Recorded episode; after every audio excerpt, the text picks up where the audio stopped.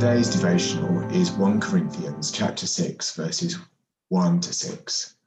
If any of you has a dispute with another, do you dare to take it before the ungodly for judgment instead of before the Lord's people?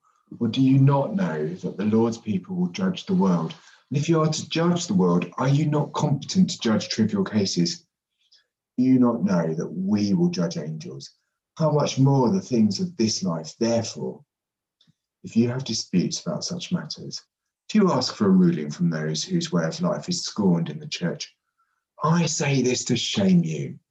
Is it possible that there is nobody among you wise enough to judge a dispute between believers? But instead, one brother takes another to court, and this in front of unbelievers. Difference, right, wrong, and ardent claims of truth in the face of evidence sometimes feel deeply embedded and ingrained into the fabric of our social media-driven 21st century society. We just have to look at the polarisation and tribalism seen through Brexit and recent elections.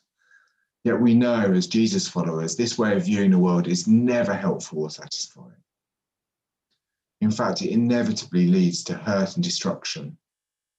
Ultimately, we follow Jesus, who shows us a different way through this death and resurrection.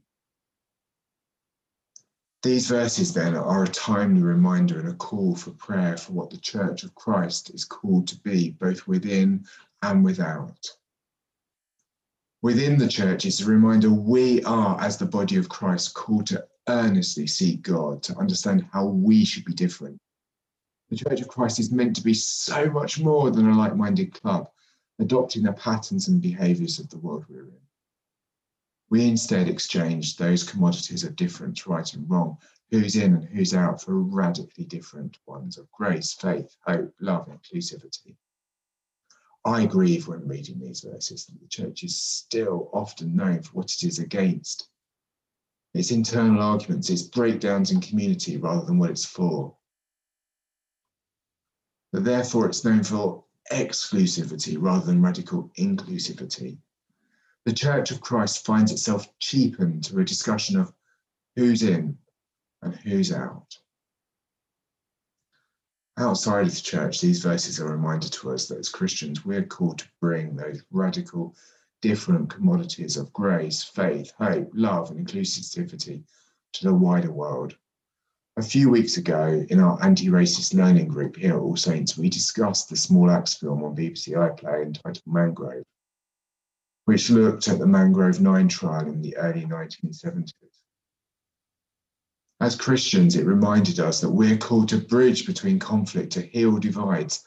That film played out in part during an Old Bailey trial in which defendants forced the justice system to ask for itself some very fundamental questions about the police and court system.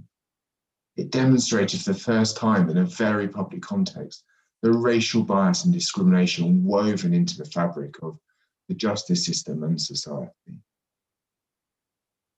As a group, it reminded us that this is exactly what Jesus did, that a fundamental part of our faith is saying that all people are in. God loves every person, whatever their background. He wants all to be part of his family. We get out of bed with the expectation that we join God in weaving his redemption journey.